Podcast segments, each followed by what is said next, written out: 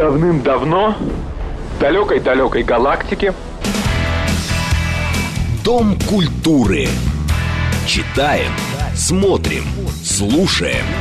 С Леонидом Володарским. последнее сражение состоится не в будущем. Оно состоится здесь, в наше время. Дом культуры Леонида Володарского. Программа предназначена для лиц старше 16 лет. Здравствуйте! И начнем сегодня с кино. И я хотел бы поделиться своими впечатлениями о таком гиганте, как Фрэнсис Форд Коппола. Я расскажу о том, какое впечатление произвели на меня его лучшие фильмы. А если вас этот режиссер заинтересует, вы сами найдете его другие фильмы. На мой взгляд, они не столь великие, как то, о чем буду говорить сегодня я. Но главное – пробудить интерес. Если, конечно, вы смотрели Фрэнсиса Форда Копполу, то эти слова мои к вам ни в коем случае не относятся. Был ли он в кино до того, как начал делать свои шедевры? Конечно, присутствовал. Стоит ли говорить об этих фильмах? Да, стоит. Но это пусть делает профессиональный исследователь, у которого будут ссылки, цифры, количество зрителей, гонорары. Меня как зрителя, это не очень интересует.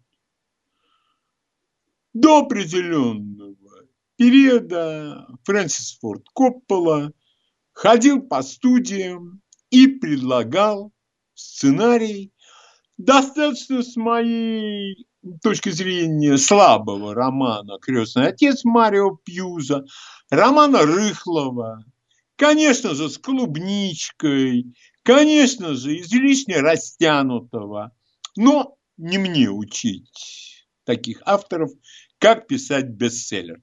Потому что, на мой взгляд, бестселлер – это отдельный книжный жанр. И вот когда они пришли вместе или не вместе с Пьюзо на студию Paramount, Остальные студии их с негодованием отвергли. Ну, господи, ну что это такое? Ну, про мафию, ну опять про мафию, ну пик уже прошел. Уже были самые разные фильмы. Достаточно слабые. Но, тем не менее, определенная страница была перевернута. А у Парамаунта, опять же, это одна из легенд. Это все-таки Голливуд. И в Голливуде порой трудно отличить легенду от легенды созданной, созданной задним числом. Мне почему-то эта легенда кажется весьма и весьма оправданной. Были выделены деньги на картину. А если деньги не израсходованы, то с них платится такой налог, что в глазах потемнеет. А у владельцев студии и у ее руководителей, когда речь идет о деньгах, конечно же, темнеет в глазах моментально. И поэтому уж как там это происходило, было бы интересно, конечно, задним числом поприсутствовать на этих встречах, Коппола каким-то образом уломал. И тут у меня двоякое чувство. На студии очень хотели, чтобы крестного отца снимал Серджо Леоне. Но снял Коппола. Как отнестись к этому? А я считаю, что если бы Серджо Леоне снял крестного отца мы бы получили однажды в Америке совершенно в другом виде, если бы получили вообще. Итак, Коппола снимала этот крестный отец свой в очень нервозной обстановке. Какие-то взорвавшиеся бандиты из э, мафии, э, кстати говоря, в Америке предпочитают называть эту преступность или бандой, или Коза Ностра, или синдикат, ну, совершенно по-разному. Им казалось, это провозвестник, черные жизни имеют значение, что их национальное достоинство таким образом подвергается поруганию. И поэтому кое-чего они добились, и слово «мафия» из этого фильма было выкинуто. Были разные премии, которые обещали, если этот фильм будет иметь успех. Но это скорее было сделано по всегдашней теории морковки, которую подвешивают перед носом у испытуемого. И тем не менее сказка стала былью потрясающий успех, и очень многие на сегодняшний день склонны считать, что «Крестный отец», а именно первая его часть – это шедевральный фильм. Позвольте мне с этим категорически не согласиться. Я уже неоднократно выражал свое мнение по этому поводу, оно не изменилось. Что это за люди, главные персонажи. Ну, хорошие ребята все. Не сдержанные, может быть, но как они любят членов своей семьи. Какая патриархальная обстановка. И мы отождествляем их с хорошими. Хотя на самом деле это мерзавцы, это бандиты и так далее, и так далее, и так далее. Получаем ли мы какое-то представление о том, чем занимаются блистательные герои первой части «Крестного отца»? Да нет. Вот они благородно протестуют против продажи наркотиков школьникам, белым школьникам. А вот там, где живут люди более темного цвета кожи, там можно продавать. Что получилось? Что в сухом остатке? Великая коммерция. Для того, чтобы снимать великую коммерцию, это требуются очень и очень специфические качества.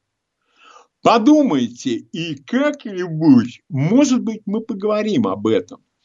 Потому что великое развлекательное кино существует отдельно от любого другого жанра.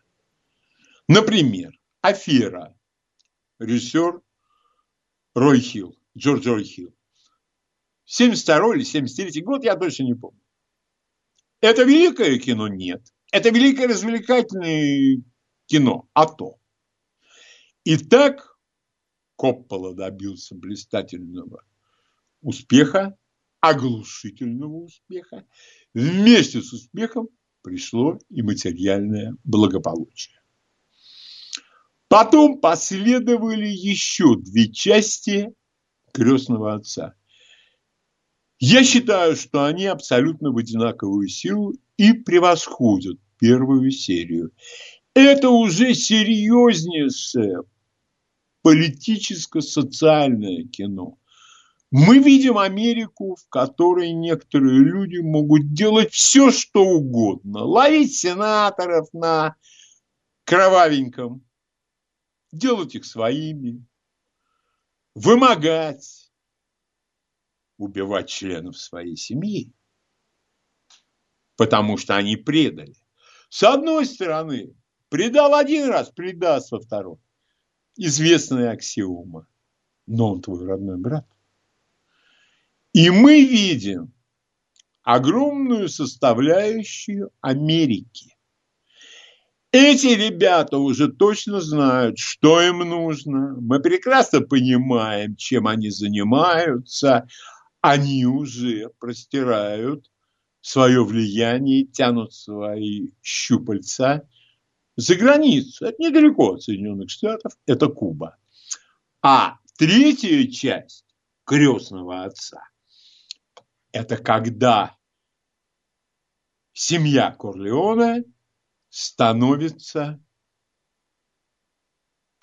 мировым игроком. И Майкл Корлеона хочет оставить своим детям чистое наследство. Вспомнила бабка, когда девкой была. Это уже невозможно. Он настолько в это во все глубоко закопался, что все его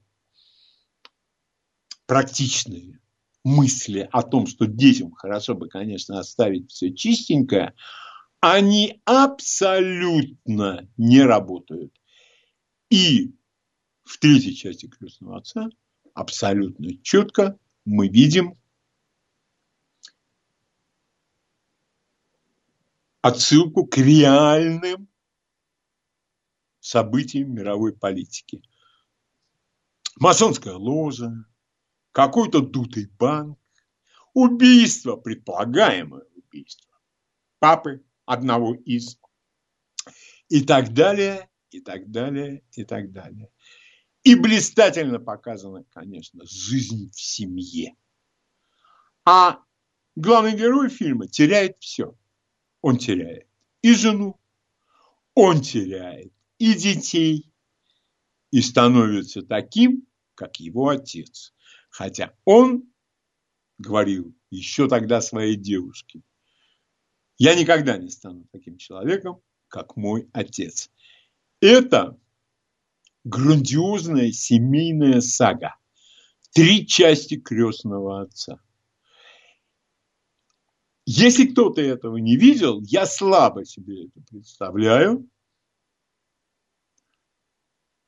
Не обращайте внимания, вам будут говорить, что вторая и третья часть, они скучные. Они не скучные. Они более великие.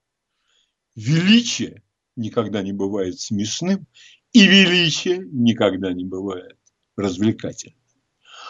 В промежутке между крестными отцами Коппола снимает фильм, который получит золотую пальмовую ветвь в Каннах.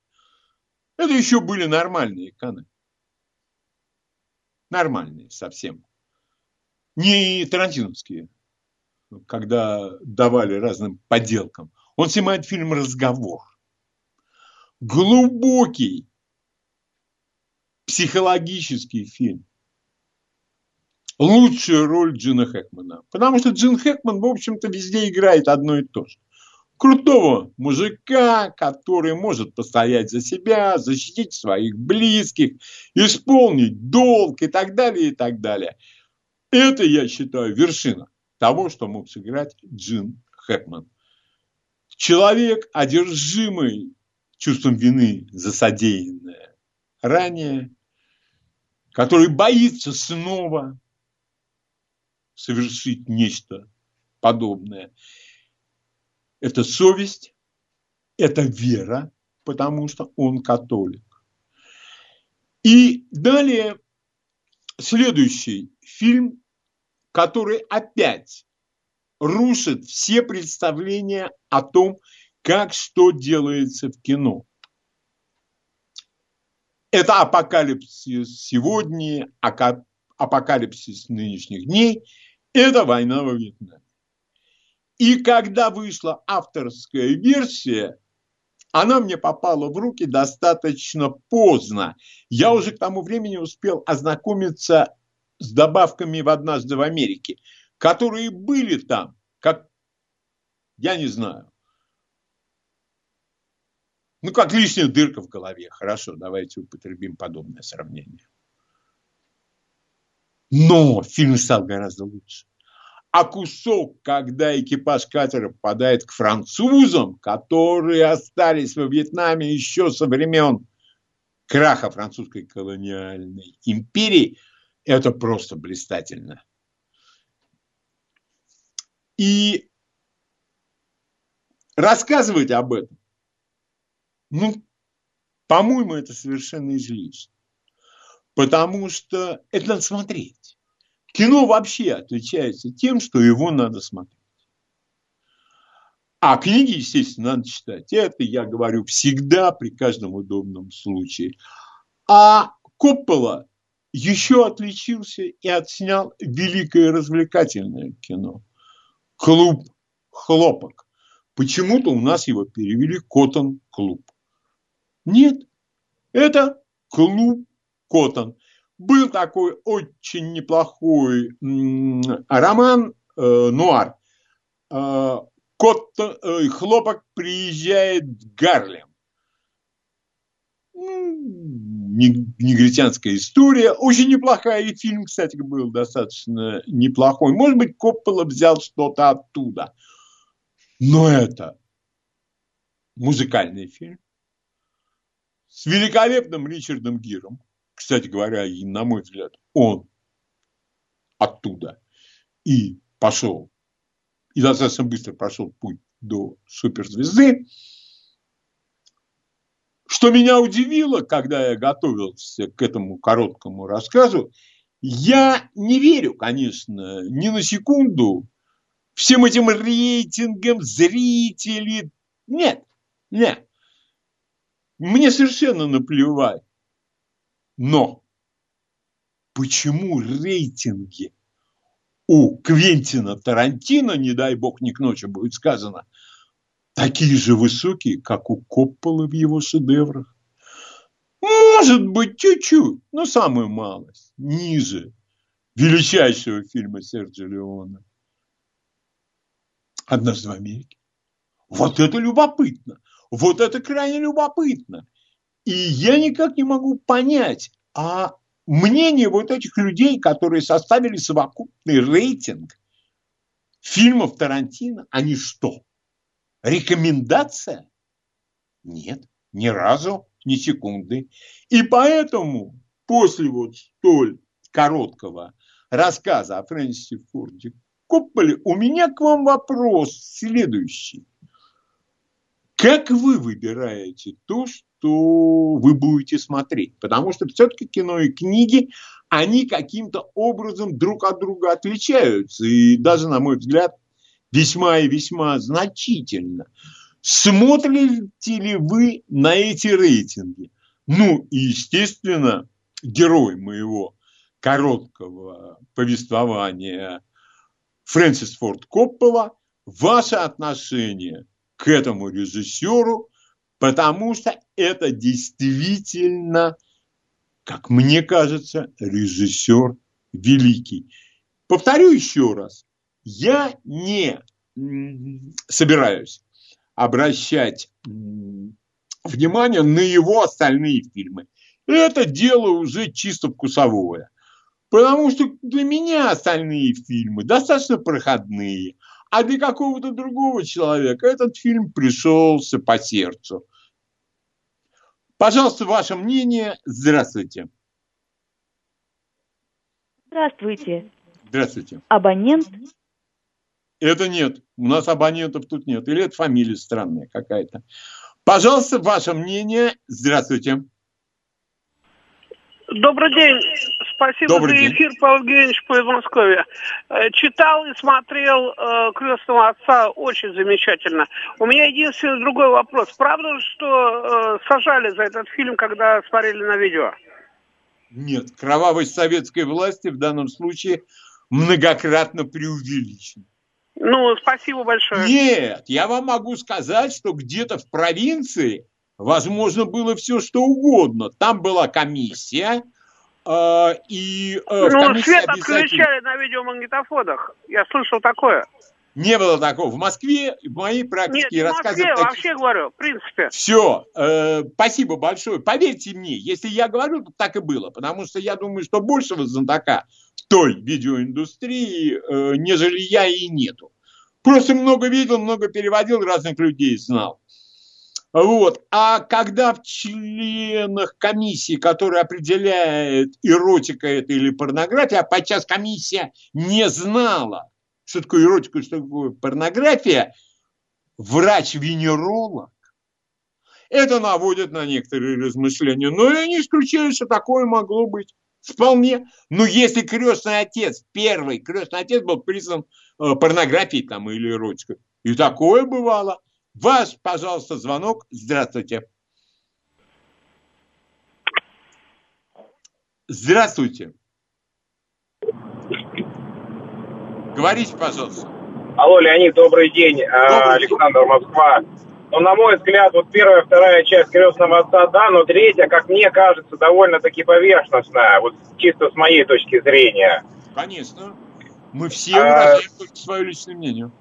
Да, то есть э, там, как-то, как мне кажется, она не, до- не настолько глубоко проработана. И говорят, что он ее снимал только для того, чтобы вытащить студию из долгов в то время. То есть он как Да. бы не, не хотел, есть не смог ее довести до ума, может быть, как, как хотел бы снять. Я слышал подобное, но вы понимаете, ему же пришлось во время съемок первых, э, нет, апокалипсиса, он заложил абсолютно все. Что у него было? Я хотел бы э, эту историю, чтобы прочли наши нынешние режиссеры. От тех, кто снимает какие-то поганые комедии, до э, Никиты Сергеевича Михалкова, чьи фильмы в прокате не приносили ничего. Как насчет заложить свое имущество? А, пожалуйста, ваш звонок. Здравствуйте. Алло, Леонид. Да, здравствуйте. Э, Вечер добрый. Ой, день добрый. Спасибо за передачу. Вы знаете, Всевышний поцеловал Копполу во все места, которые только смог. И счастье такое, что, так сказать, мы радуемся. А этот фильм на века. Безусловно, апокалипсис и прочее, я дышу ровно, так сказать. Наверное, слишком ровно. Но за Копполу, за вот этого, так сказать, гениального фильма ни- нижайший поклон не только от меня, от моих детей, даже от внуков. Спасибо, Спасибо. большое. Спасибо большое за звонок. И именно вот Бог поцеловал, да, я согласен. Но если бы не его Копполы любовь к кино, если бы не его постоянный труд, я абсолютно уверен, что это и огромное количество прочитанных книг. А музыка? Вот без этого труда, без этого, извините уж за такое примитивное изложение, повышения своего культурного и профессионального уровня, Коппола бы никогда не стал Копполой. Вот именно у меня есть возможность снять кино. И я буду снимать, но буду снимать только то, что мне интересно. Именно так и становятся великими режиссерами. А если ты будешь э, снимать, я до сих пор помню высказывание э, Федора Бондарчука, когда его спросили, ну как же можно снимать девятую роту такую? Он говорит, а мне было без разницы. Мне хотелось снять кино. Так тебе подвернулся фильм про Афганистан. Важнейший узел в истории нашей страны, а ты так взял, да и снял. Нет, нет. Новости на радиостанции «Говорит Москва». Читаем, смотрим, слушаем. Дом культуры Леонида Володарского.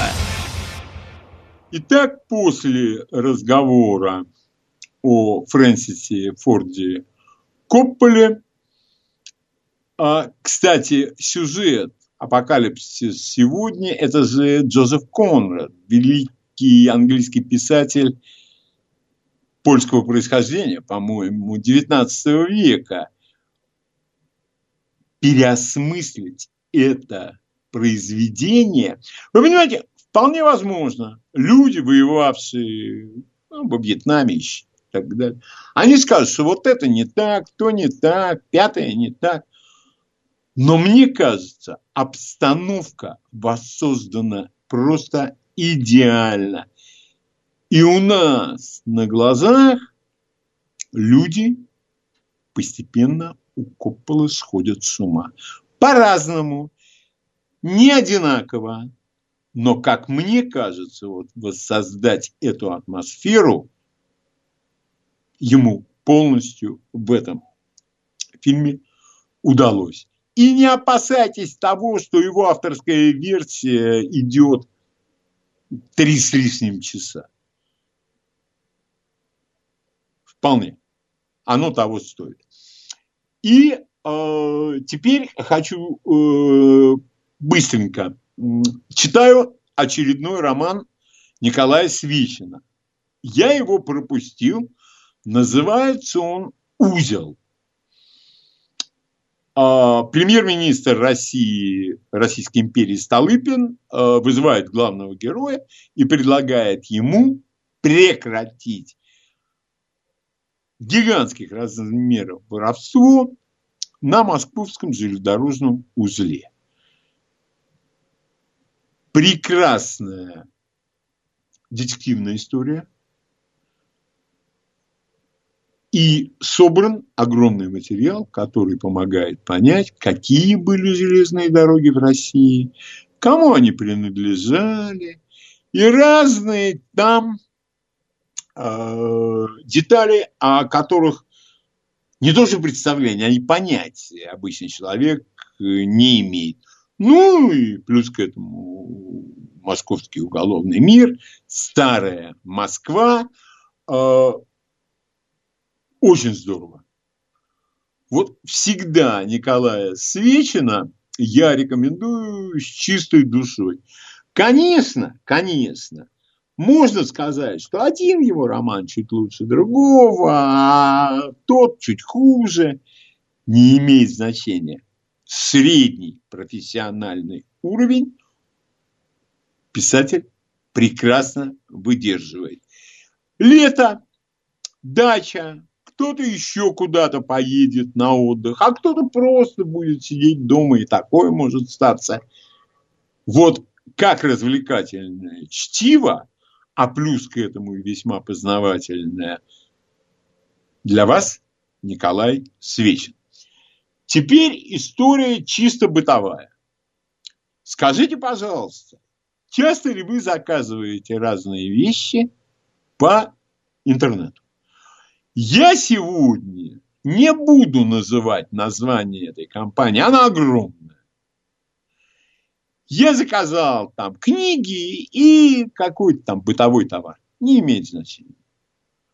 Значит, мне было сказано, что теперь это доставляется в два приема. Почему в два приема? Выяснилось, у них склады в разных местах Москвы. Раньше доставляли в один прием.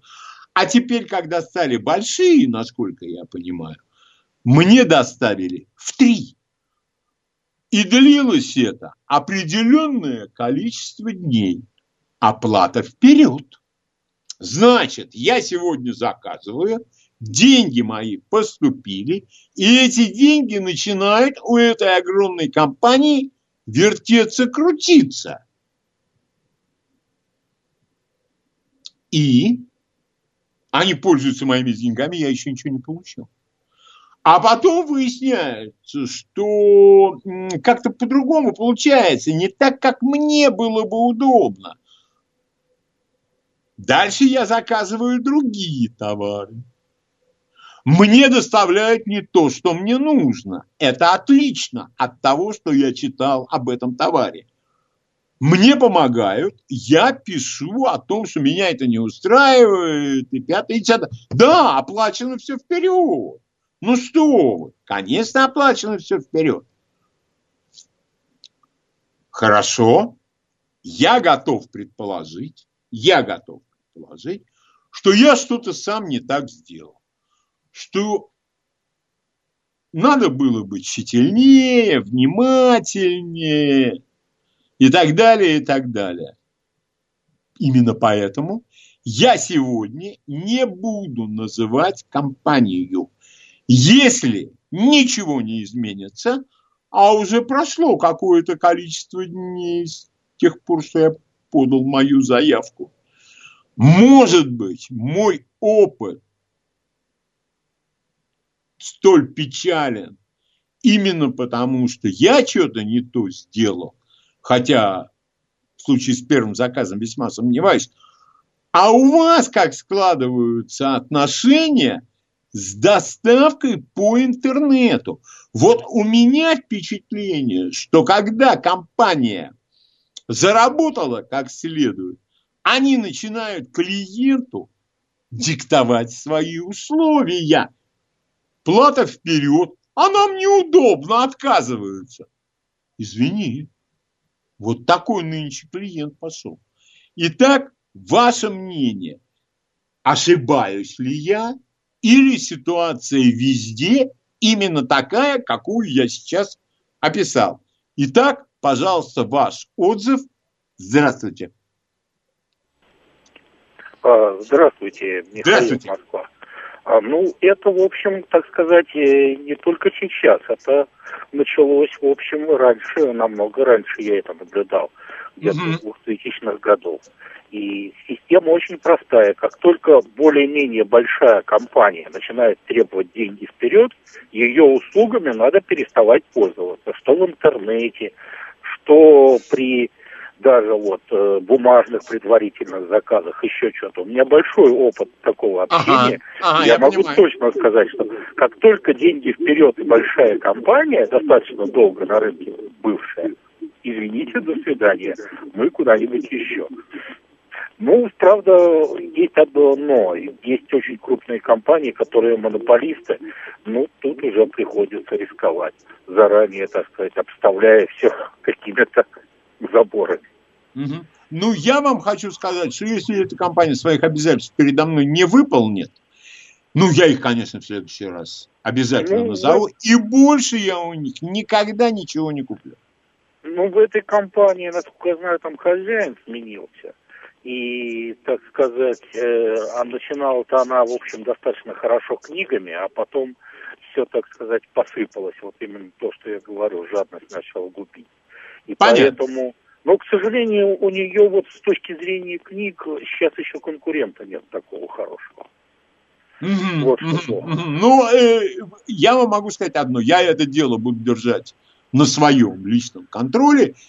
И если компания не исправится, то мы к этому вернемся еще один раз. Ваши отношения с торговлей по интернету. Здравствуйте. Алло, да, здравствуйте. Да, здравствуйте. Да, Рафаэль Москва. Я вам хотел немножко с другой стороны предложить на это посмотреть, так как являюсь так. поставщиком данного маркетплейса. А, вот вы говорите по поводу предоплату взяли, и вы ждете товар. А я вам, смотрите, как поставщик скажу. Вот у меня товар на другом маркетплейсе заказывают без предоплаты. Товар – одежда. Потом этот товар могут испортить, попортить и вернуть ну, на примерке, и вернуть обратно и не заплатив за это денег. Э, соответственно, я как производитель несу потери, потому что эти площадки не на свои деньги покупают товар. Там все, все товары привозят поставщики, и книги в том числе.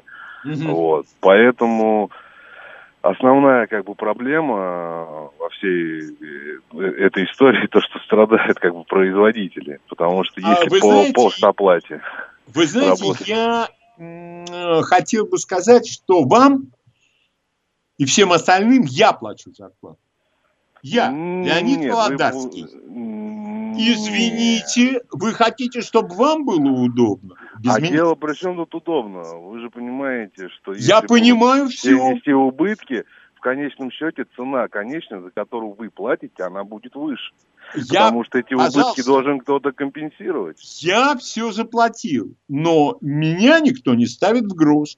значит, эта компания останется без а меня и моих друг, Попробуйте другой маркетплейс просто. На нем ну, я не знаю, что такое маркетплейс по-русски. Ну, там есть постоплатные, где не надо платить. Все, спасибо. Спасибо большое.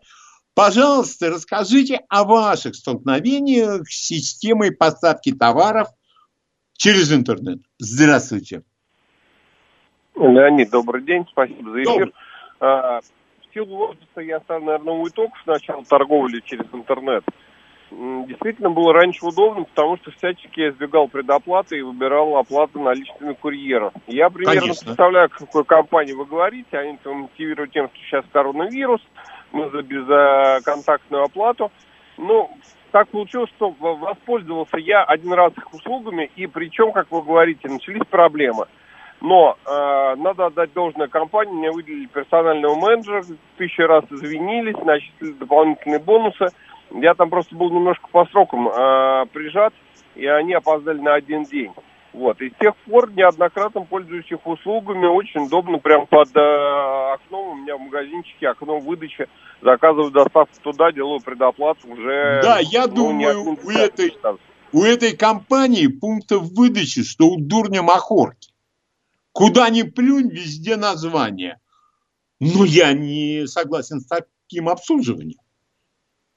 Категорически не согласен с таким обслуживанием. Они с меня получили деньги, я еще раз напоминаю. А я от них что получил? Вы сами. Э, здравствуйте, пожалуйста, ваш опыт общения с такими. Алло, здравствуйте. Здравствуйте. Ан- Андрей, Москва. Пожалуйста, Андрей. Ну, я пользуюсь Wildberries и Озоном, и, в принципе, доволен, что сейчас на каждом углу есть и пункты выдачи. Помнится, были времена, когда у Озона был пункт выдачи там в шведском тупике. Да, был Я такой. работал там рядом. Вот. Ну, то, что они доставляют разными партиями, я тоже считаю, что это нормально. Как логистику надо там оптимизировать. Так что нормально, я считаю. А самое большое огорчение, что мне прислали истинную вине не ту. Не грузинского режиссера, а американский фильм. Тут я... Что, что вы говорите, извините? Алло. Да-да, я вас слушаю. Я просто Самое большое огорчение было, что мне прислали кино «Истинной вине» не грузинского режиссера фильм, а американский. Но это был давно. Понятно. Вот. Понятно. Ну, посмотрим. Эта история, она, э, с моей точки зрения, ни в коем случае не закончена, потому что я, меня нет ни в одной социальной сети, слава тебе Господи, но люди, которые в социальных сетях проявляют некоторую активность, я с ними разговаривал, этот вопрос оказывается злободневен. И я все э, думал, что я такой исключительный, и мне так не повезло, да ни черта подобного. И, кстати говоря, один из слушателей напоминал, что чем больше компания, тем больше шансов прекратить с ней э, всякие взаимоотношения. Так и есть. Там есть некая компания, которая оказывает услуги по уборке. Они себя гордо называют клинингами. Что это такое? Непонятно. Так вот, э, переписка следующая. Э, кому-то нужно постоянно убирать квартиру. Ему пишут, не один человек, я бы тебе порекомендовал вот этих, но я не буду этого делать, потому что происходит черт знает что. Я считаю, да, и плюс у меня вот еще какая претензия. А что это за время ожидания с 10 утра до 9 вечера? Или с 19.00 до 23.00? Ну, хотя бы сведите это до часа полутора. Нет, им это неудобно. А раз вам, ребята, это неудобно, то и мне это тоже не шибко удобно. Пожалуйста, ваш опыт общения э, э, с подобными покупками. Здравствуйте. Здравствуйте, Леонид. Знаете как? Я, я вот строю дом и постоянно заказываю, заказываю стройматериалы, оборудование. Так вот я могу сказать, все, весь опыт, когда я платил вперед деньги, негативный. Поэтому никогда я не плачу вперед. Бывали случаи дорогого оборудования, там несколько миллионов, там тепловой насос, например тоже он мне говорил, это же привозят, заказывают из Германии. Я говорю, хорошо, давайте. Есть великолепный способ, аккредитив называется. Понимаете, когда вы даете... Э, Я понял. Вот. И, а аккредитив совсем недорого это стоит. Понимаете, за 3 миллиона я заплатил 12 тысяч рублей, просто положил их как бы в, ну, банк гарантировал, что если они не предоставят, и все. Это просто, просто зайти там можно в Сбер, можно в Альфу, куда угодно. Я понял. Скажите, пожалуйста, а у, вас, у вашей истории положительный эпилог? А, в смысле, истории у меня много, понимаете? Нет, вот именно вот это, 3 миллиона с аккредитивом. А, да, конечно, конечно. Конечно. конечно. Да, безусловно. Просто, понимаете, это спок... я спокоен, и он спокоен, потому что он тоже, как бы, понимаете, свои деньги вкладывает, он тоже волнуется. Поэтому это давно изобретено, это, в общем, ну, ерунда, в принципе. Потому Не что то... вот на, на больших торговых площадках я себе там заказываю книги, еще там прочее, ну, гиганты, а мировые. Вы знаете, угу. я бы хотел, конечно, на них гафнуть, но не за что. Нет, пон... нет, там другой. Вы имеете в виду типа Амазона, вот такие. Да, да, да, да, да, именно. А, нет, ну нет, ну там просто, понимаете, там уже репутация стоит просто миллиарды. О. И, О! И, да, а, а здесь, здесь репутация ничего не стоит. Здесь, понимаете, да, здесь а здесь корпорация да. насосалась, она огромная, да. а ты букашка. Да. А ты букашка. Да, да. Потому что действительно там, что делать в таких случаях? Адвоката нанимать, и он будет разбираться, но адвокат Ле... это деньги. А, Леонид, я с адвокатом вот я связался, понимаете, сейчас адвокаты, так. не дай бог вам связаться. Вообще, вот так. понимаете? То есть я пришел, сидит чеченец с, с алмазным перстнем, я его попросил просто на одном суде представить мои интересы. Он сказал, ну, знаете, мой выезд стоит 200 тысяч рублей. Я говорю, ну, все, спасибо, до свидания. Нет, ну, это... Но я прошу прощения, извините, как вас зовут? Александр. Александр. Вы понимаете, это все по договоренности сторон. Ну, пон... нет, я к тому, Человек вам понимаете... говорит, мои услуги да. стоят столько. -то. Но, да, извините, да. я вот этими услугами пока э, пользоваться не буду. Ну да, да. Все. Просто, а... просто масштаб. Ну, Леонид, я вам прошу вас, не давайте им деньги вперед. Прошу вас. Лучше без вещи остаться, честно, чем просто... Я, вот, вы знаете, самой... я, пожалуй, но... Да, чувств чувство обманутого человека, понимаете, оно настолько больно и ну, унизительно, что а, не стоит никаких товаров просто. Я вообще с вами согласен, но, как сказал правильно один из слушателей, явная возникает, ну, на моем опыте, нужда угу. в нескольких хороших ресурсах по торговле книгами. А, ну по книгам я согласен, да, там просто могут быть монополисты, да. Если монополисты, ну что делать? Это просто несчастный случай. Тогда это... А, э, ну да, но вот как-то есть страны, где, не дай бог, ты попадешь под закон антимонопольный. Костей не соберешь. Ну, да. да, да. Вот. Ну, ну, все равно рад был с вами пообщаться. Взаимно, взаимно. Большое да, спасибо. спасибо. Итак, теперь у меня к вам вот какой вопрос. А, скажите, пожалуйста, каким образом сегодня вы выбираете новые книги для чтения. Вопрос у меня, я сразу в этом признаюсь, всегда корыстный. Потому что мне вот, например, там один мой друг, он говорит, а чего ты там, ты же художественную литературу не читаешь. Он имеет в виду российскую. Я принял упрек.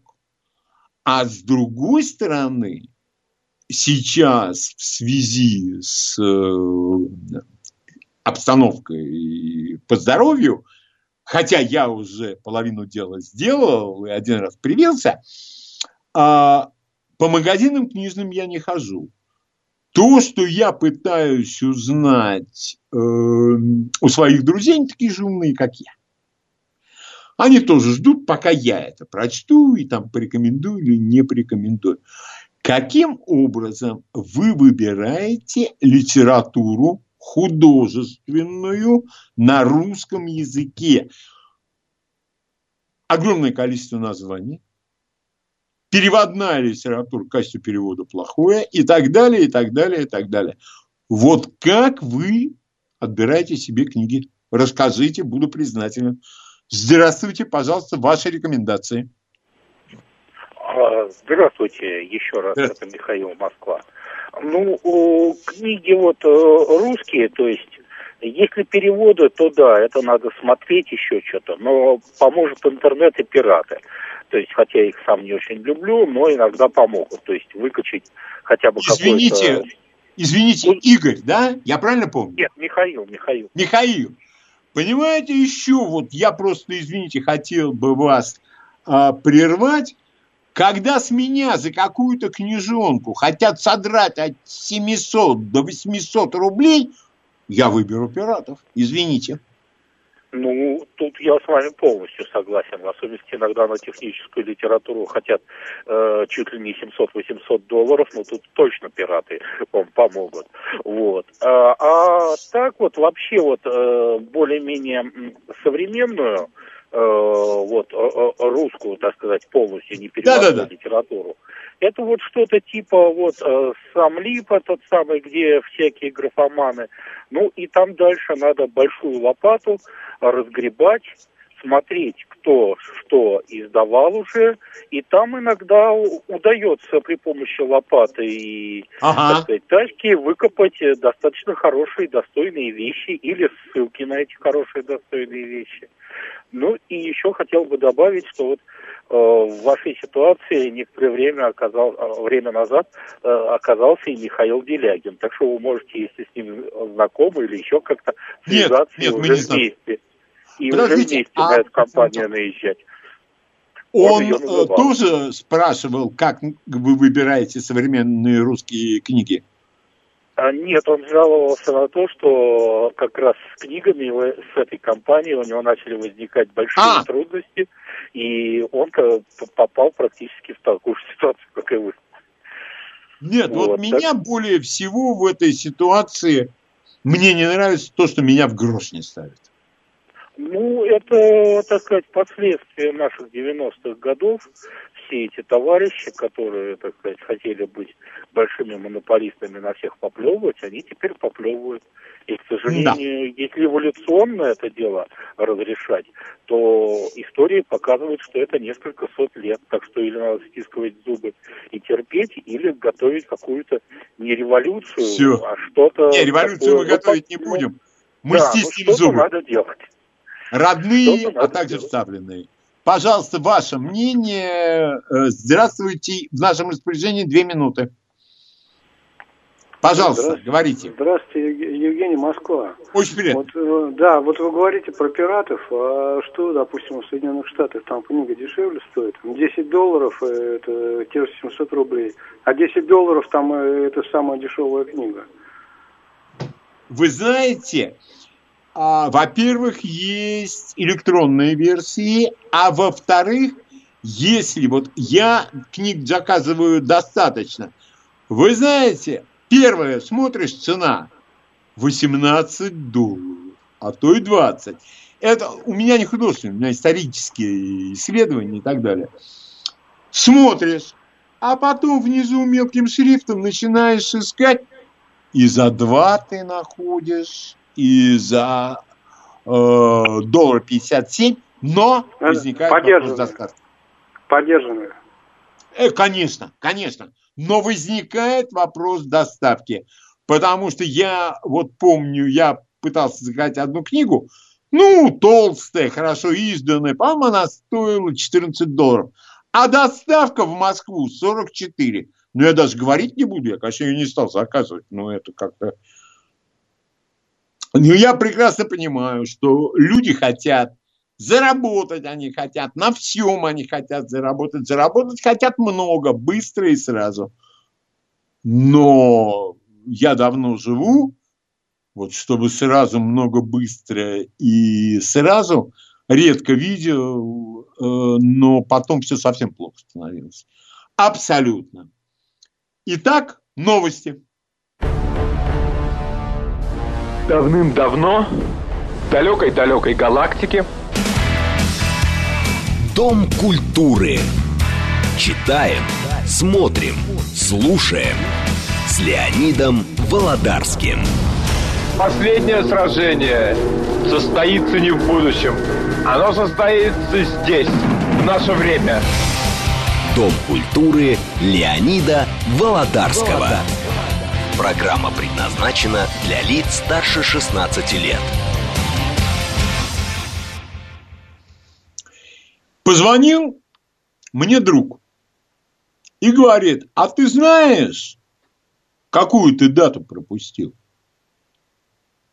Я говорю, ну, конечно, нет. А что я пропустил? А он мне и говорит. Пять лет назад, ну, чуть больше уже, Йохан Кройф умер. И прямо, вот вы знаете, меня эта новость, ну, я не буду говорить, что потрясла, но за живое задела. Я вспоминал, когда я в первый раз увидел Йохана Кройфа по телевизору. Ну, тогда были какие-то возможности. И я пару игр голландского Аякса, за который Кройф играл мальчишка еще, посмотрел по телевизору, по Останкино. И он меня просто поразил. Я никак не мог понять, откуда такая симпатия к футболисту. И потом меня осенило. Правда, далеко не сразу. После этого Аякс три раза выигрывал Кубок Европейских чемпионов. Великая сборная Голландии в 1974 году проиграла великой сборной ФРГ. Но тем не менее, хотя он тоже один из моих самых любимых футболистов, Франц Бекенбауэр, он еще до сих пор жив. Когда я его в первый раз увидел в 1966 году на чемпионате мира в Англии, я потом совершенно случайно, ну, захотелось мне узнать о нем какие-то данные, я начал выяснять, и вдруг я прочел, что ему 20 лет. Я решил, что я просто ошибся. Взял бракованное издание. Какие 20 лет? На поле выходил кайзер, на поле выходил генеральный директор, на поле выходил вождь. Несмотря на то, что ему было 20 лет – Игра у него была потрясающе солидная. Кровь чем-то от него отличался. И я никак не мог понять, чем. И потом я вспомнил. Я вспомнил всех ребят, талантливых ребят, с которыми я играл тогда, в те времена, а, на каких-то маленьких площадках, в Лужниках, в хоккейных коробках. Были хоккейные коробки в центре. Вы можете себе представить? Там не было точной застройки. Там не было, извините за выражение, элитных домов. Мальчишки играли в футбол. И среди нас, конечно, были свои кумиры, свои великие – вот как-то у них все это получалось легко, изящно. То, что таким, как я, давалось редко, с большим трудом, а и частенько вообще никогда не давалось. И тогда меня вдруг как осенило. Я увидел в Кройфе того самого мальчишку, который, несмотря на то, что уже был суперзвездой, великим футболистом, который просто изменил игру. Но это я понял еще позже, когда э, в моем распоряжении уже был достаточно обширный видеоматериал. Он как будто издевался над защитниками, над своими соперниками. Он легко менял направление, а я еще припомнил, у него были белые подошвы бутс. И вот когда он бежал легко, издевательски, и вроде бы казалось даже поперек поля, а не к чужим воротам, он вдруг неожиданно менял направление.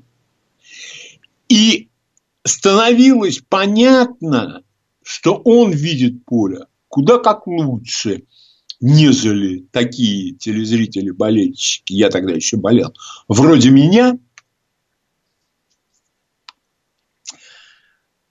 и гораздо лучше очень многих игроков. Я помню, в 1974 году они играли э, в полуфинале э, с бразильцами.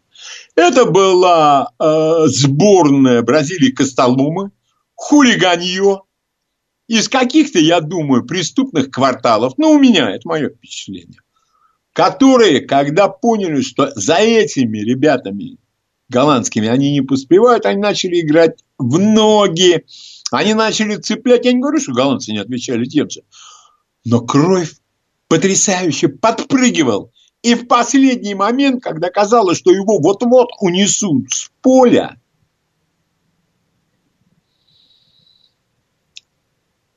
он подпрыгивал и продолжал игру дальше. Он забил прекрасный гол, но чем он мне запомнился более всего, один его пас отрезал по 6-7 игроков противника. Вот каким-то образом у него волшебные очки появлялись, которые не были видны ни с трибун, ни через экран телевизора. И он видел вот то самое пустое место, куда надо направить мяч для того, чтобы его получил его партнер по игре. Позже подобные мысли я никогда не надо думать, что какой я умный. Это вредно. По молодости это простительно, но в любом случае это вредно. Позже такие же мысли я прочел в изложении, э, в очерках, я считаю, самого великого нашего футбольного журналиста Льва Ивановича Филатова. К сожалению, мне не пришлось с ним встретиться. Ну, мы ходили по разным тротуарам, по разным улицам. Он отметил то же самое. Вот эта страсть к игре, когда футбол был для него всем, когда он прекрасно понимал, что такое деньги, он не в достатке вырос, и он понимал, и он даже как-то сказал, что когда я закончу играть, я не могу прийти в булочную и сказать пекарю, я Йохан Кройф, дай мне хлеба. Он использовал все возможности для того, чтобы заработать. А, он э, в свое время сказал, я никогда больше, он уже был тренером Барселоны, и в качестве тренера он многого добился, я никогда не возьму больше Барселоны русского. Я начал вспоминать и вспомнил одного футболиста из ССК, который там играл. Но он пояснил, немец получает миллион и хочет заработать два. А русский зарабатывает, там, я не помню, 500-600 тысяч. И считает, что жизнь удалась. В нынешнем футболе это абсолютно невозможно. А подтверждение своих мыслей я получил в 1978 году когда сборная Голландии поехала на чемпионат мира в Аргентину. Но Кройфа с ними не было. По каким-то своим соображениям, а по отзывам людей, которые его знали, характер у него был, дай боже, авторитетом для него не было. Футбол свой он видел по-своему, но без него команда, которая в 1974 году произвела на всех фантастическое впечатление, она была другой. Не было парня, чьи белые подметки бутс мелькали бы на зеленом поле, и который бы одним своим пасом менял направление игры и само течение этой игры. К сожалению, слишком много курил, и в его случае это оказалось фатальным занятием. И фантастическая совершенно элегантность. Было видно, что да, потеет человек, такие усилия, но так же, как и в случае с Францем Бекенбауэром, элегантность, невероятная элегантность. Эти люди такие, они живут в футбол. Это для них, да, и средства заработка. Ничего не могу возразить. Но на первом месте все-таки игра в футбол. И если я правильно помню, когда-то Йохан Кровь сказал, футбол – это прежде всего зрелище. И это абсолютно правильно. Потому что футбол без болельщиков, вы знаете, плюнуть и растереть. И это было очень хорошо видно, когда болельщикам вход был закрыт и на футбол, и на баскетбол. Ну, вроде бы, но те же игроки, но вроде бы делают то же самое. А вот болельщиков нет, и атмосфера совершенно другая. Это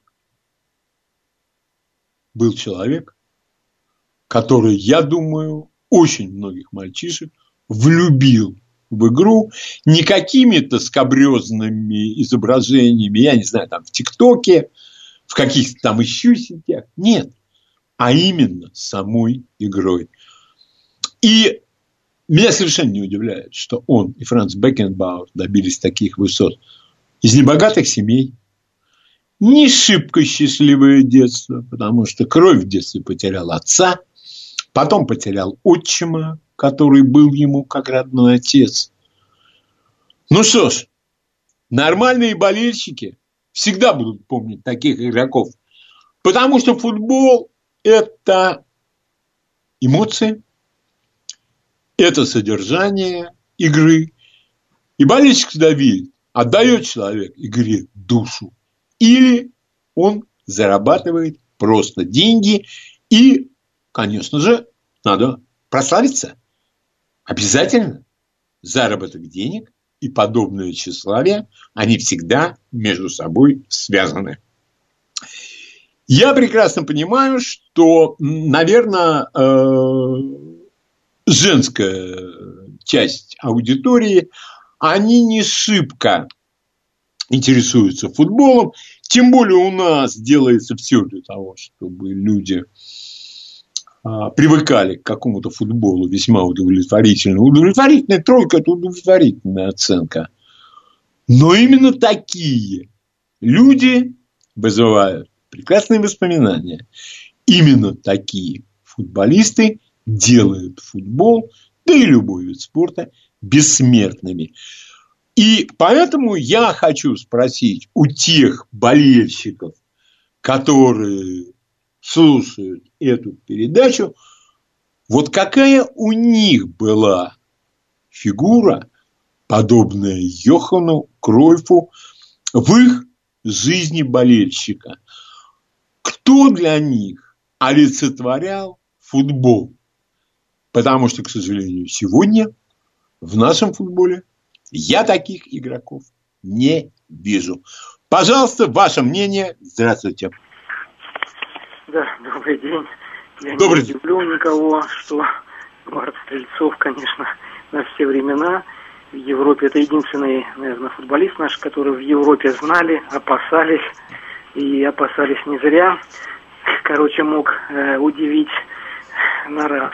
Но вот судьба его, ведь э, такое впечатление, что это было вот продуманное как бы ну, это я не знаю. Чтобы его... Я да? не знаком с документом. Не знаю. Ну, а документы это... сейчас-то всем известны, и документы выложены, и все смотрели, и все понимали. Но смысл в том, что, конечно, его э, разрешили потом доиграть, но он э, отяжелел, конечно, и...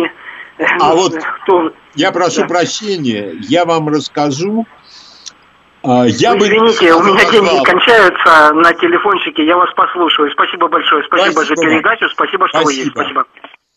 А, я хочу вот о чем рассказать в связи с Эдуардом Сальцовым. Я его видел в совершенно несознательном возрасте, но помню его, когда я с отцом ходил на футбол, и помню после возвращения. И вот я помню, мы были на футболе, тогда на футбол еще было и безопасно ходить, и всякое такое. С кем они играли? Со Спартаком. И вынесли они Спартак 5-1 тогда, торпеда. А ходили тогда на Эдика. Вот так его называли. Это чтобы тебя звали Эдиком болельщики. Это надо было быть фигурой абсолютно неординарной. И вот он куда-то побежал, побежали они в контратаку. Я не помню, Гершкович, по-моему, Михаил Гершкович, по-моему, с ним. И Стрельцов кинул мяч куда-то в сторону. Непонятно куда. И на трибунах начался свист, кричали «Балерина! Стрелец! Балерина!» А потом все поняли, что он задумал. Он кинул мяч на свободное место, куда тот игрок не пошел. Ему устроили овацию. Овацию. Я бы еще к советским футболистам, я много кого видел. Симоняна, и Сальникова, и Мески, и Метребель, ну, много кого видел. Игрока мирового уровня, я считаю, Воронин. Валерий Воронин. Мы можем много говорить, но это дурацкие болельщические э, разговоры, что бы было с Кипиани, если бы он попал в Реал, что бы было, я не знаю, там, э, с э, Альбертом Шестерневым, если бы он попал в интернационале. Но этого не случилось. Этого не случилось.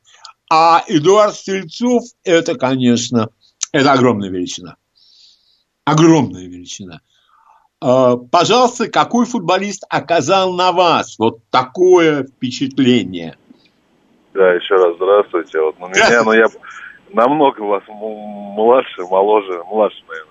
А, на меня, конечно, Зизу Зинедин Зидан. Просто это мой кумир в футболе был.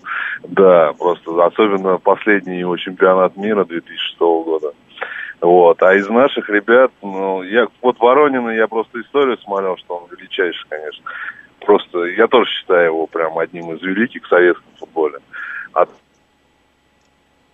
Да-да. Что творил, это Андрей Аршавин. Особенно в Англии, как он выступал. Ну, до определенного момента я таких игроков в современной России не, не встречал больше. Это не кто? Видел. Андрей Аршавин. А, ну, вы знаете... Ну, я, я не беру его как человека, я исключительно как футболист. А мне кажется, извините, а мне кажется, что класс – это порядок. Класс – это стабильность выступлений на одном и том же уровне. Возьмем Зидана того же самого. 100%. Вот сегодня кто-то из слушателей сказал, поцелованный Богом. Вот уж кого Бог целовал, целовал, целовал. Согласен с вами. Фантастически. Да, но... Совершенно. И еще, ну, коли вы младше меня намного, я еще помню, Роберта Чарльтона. Ну, его все звали Бобби Чарльтон. И был матч прощания с Ясеном. Собрали великих звезд, вышли они на поле, и они не понимают друг друга. И вот прямо у болельщиков на глазах Бобби Чарльтон стал диспетчером, и появилась команда. Да, вот это тоже, тоже серьезная история. Спасибо вам огромное. Спасибо, хорошего дня. Кого вы считаете великим игроком? Здравствуйте. Доброго здоровья, Леонид. Андрей беспокоит. И вам, Андрей. Для меня простого московского мальчишки по детству, конечно, Кроев или Круив, как мы называли. Не важно, Летуч, Кроев. Летучий а, вы знаете, извините, секундочку. Когда я, у меня дружок в институте, у него был второй голландский. И как раз тогда появился Круев, и я у него спросил, как правильно произносить. Вы знаете, что он мне ответил? Крауф. Крауф. Я говорю, да ты что смеешься? Он говорит, именно так. Но сам Круев, он явно человек с большим чувством юмора был. Он сказал, да как хотите.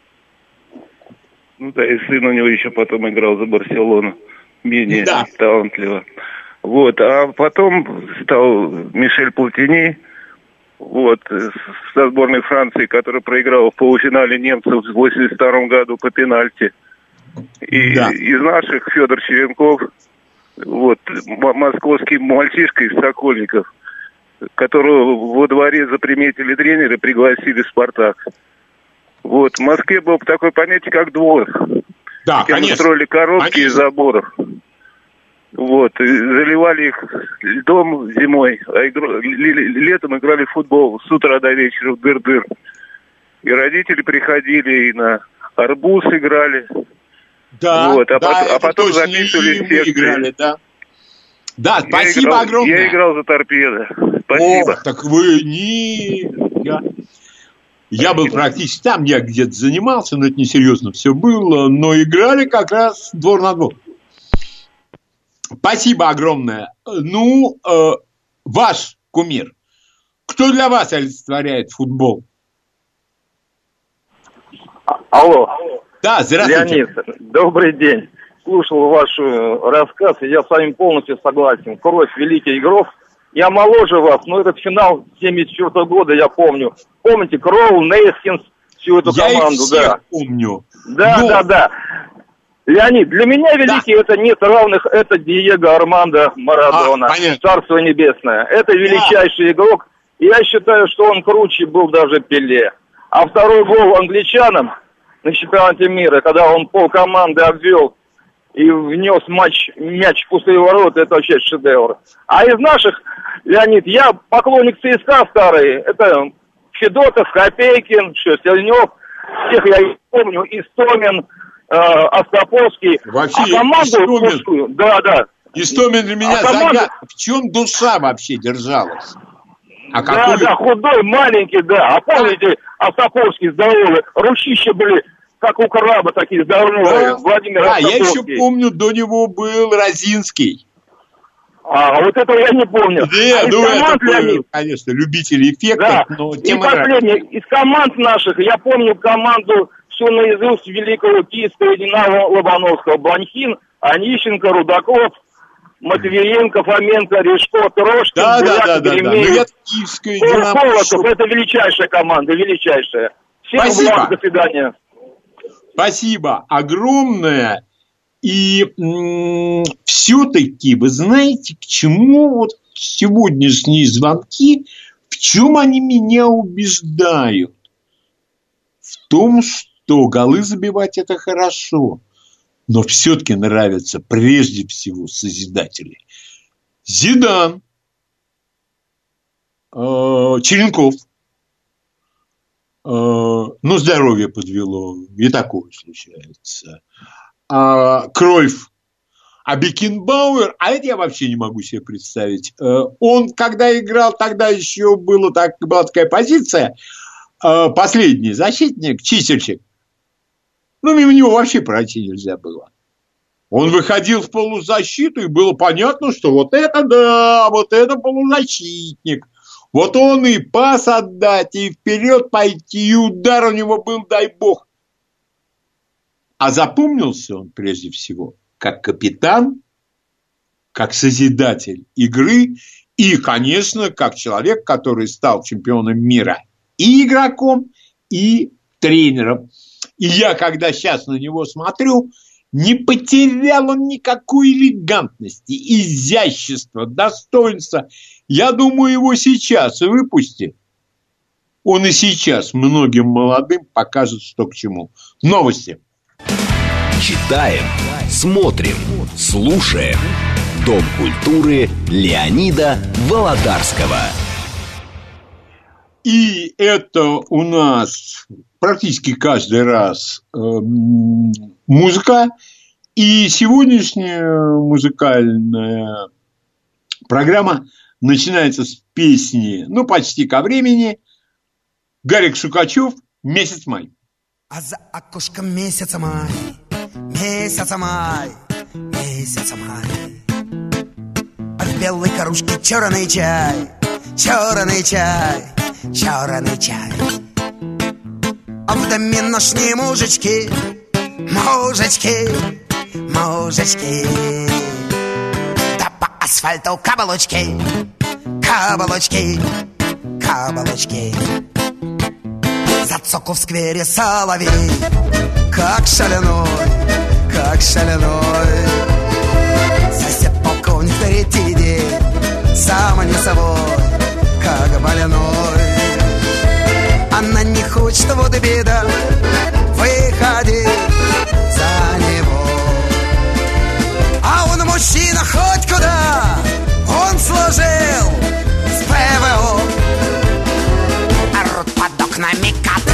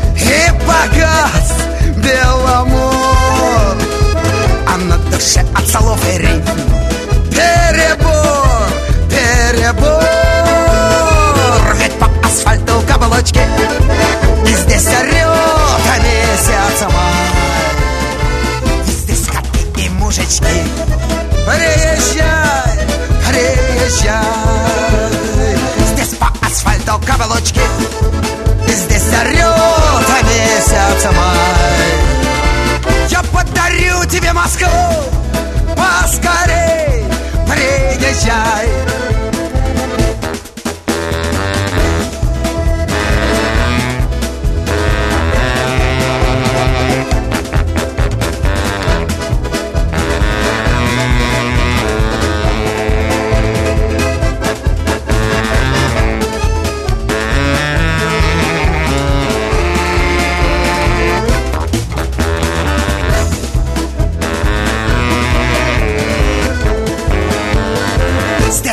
асфальту каблучки И здесь орет месяц май.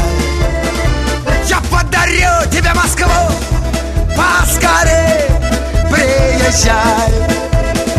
Я подарю тебе Москву. Поскорей приезжай. Я подарю тебе Москву. Эх, наш город, поскорей приезжай дальше в свое время это был супер хит. А, Но группа, как тогда было принято, таких групп на день было две, три, четыре, пять. Группа Moody Blues, Nights in White Satin, Ночи в белом шелке.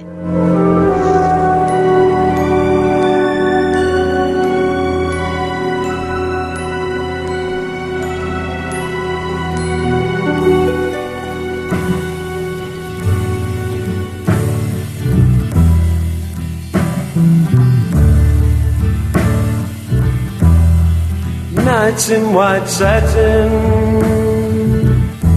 never reaching the end. Letters I've written, never meaning to send.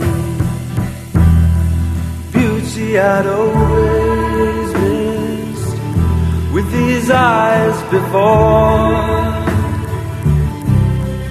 Just what the truth is, I can't say anymore. Cause I love you.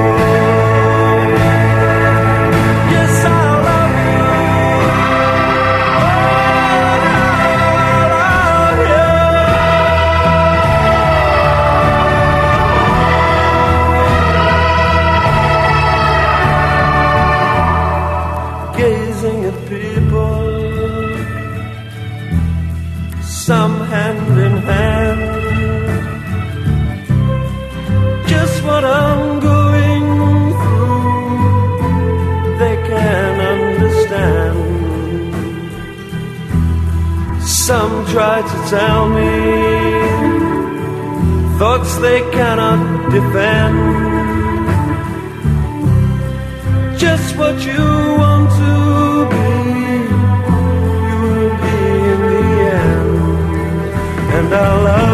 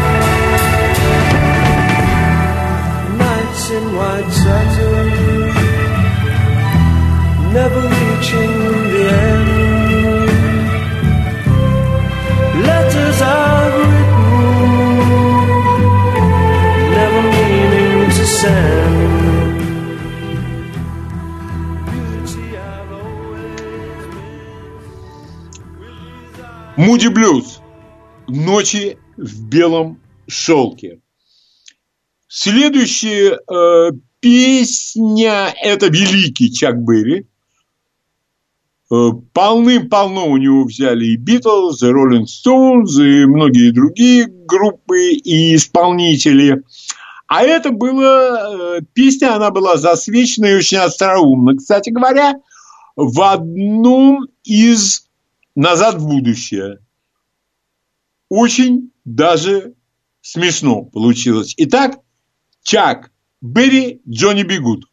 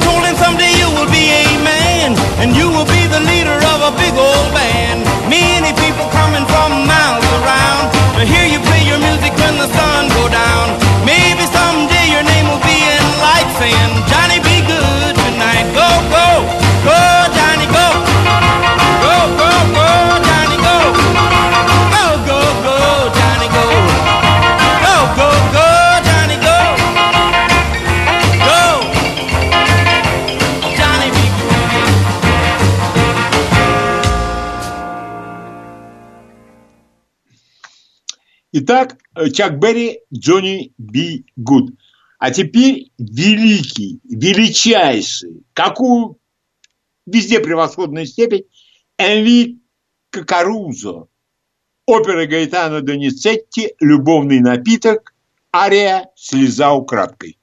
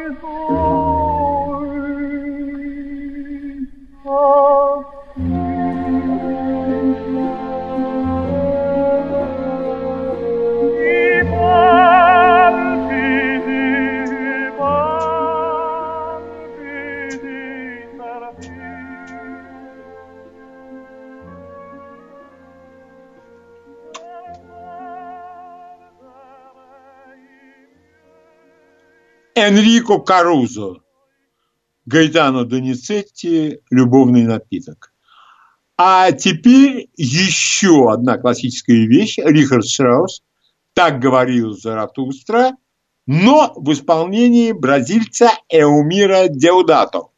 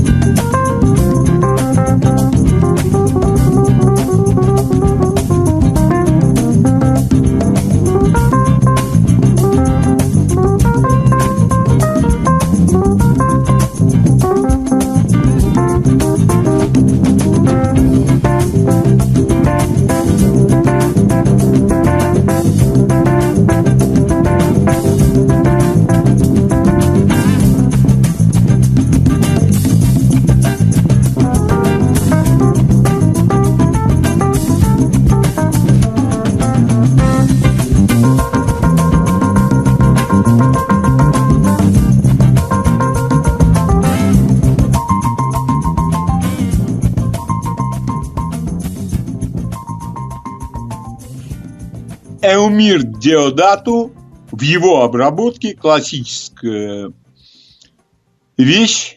Рихард Штраус так говорил Заратустра. В прошлый раз я выражал сожаление, что тема Петрова и Баширова, к сожалению, не подхвачена должным образом и телевидением, и кино. И вдруг я обнаружил, что есть положено начало. Итак, называется все это новые э, подробности в деле Скрипаля. Музыкальный коллектив группа товарищей.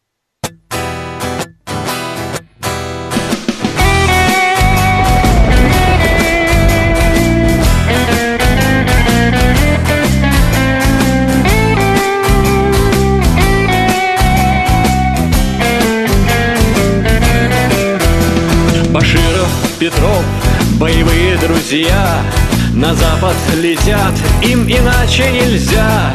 Геройским парням и агентам Кремля Дан четкий приказ устранить Скрипаля ведь этот Скрипаль, он наш бывший шпион Предавший страну, преступивший закон. Таким нет прощения, решили вожди. Молись же, Скрипаль, и пощады не жди. Петров и Баширов, бойцы ГРУ Элитный спецназ, коммерсанты в миру В сортире вдвоем, запершись на крючок Вовсю синтезирует газ новичок. А бедный скрипаль, он не ест и не пьет Дрожит словно лист и возмездие ждет. Не может от страха не встать и не сесть Ведь тут не спасет никакая Ми-6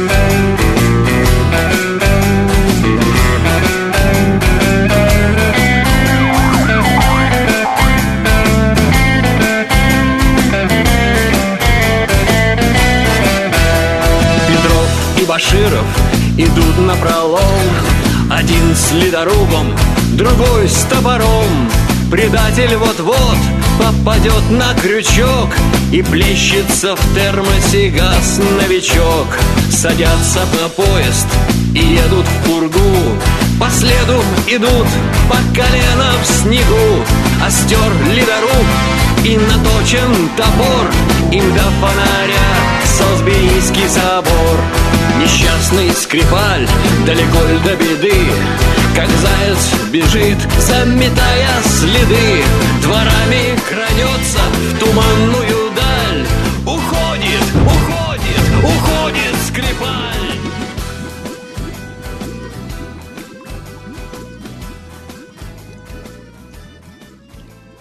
По-моему, очень даже.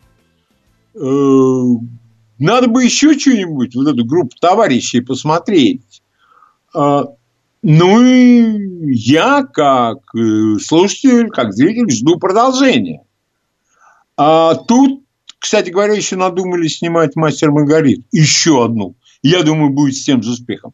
Но об этом поговорим в следующий раз. Завтра в 11 часов у нас историк, писатель Елена Сьянова – и расскажет она нам об операции «Скрепка». Это операция американская, и происходила она в самом конце и после окончания Второй мировой войны. Как американцы вывозили мозги из побежденной Германии. Я думаю, это будет очень и очень даже интересно. Итак, мы ждем Елену Сьянову завтра с 11 и до часу дня. А у нас также еще, я думаю, в июне месяце будут представители сам одного из самых засекреченных спецподразделений, но об этом позже. До свидания.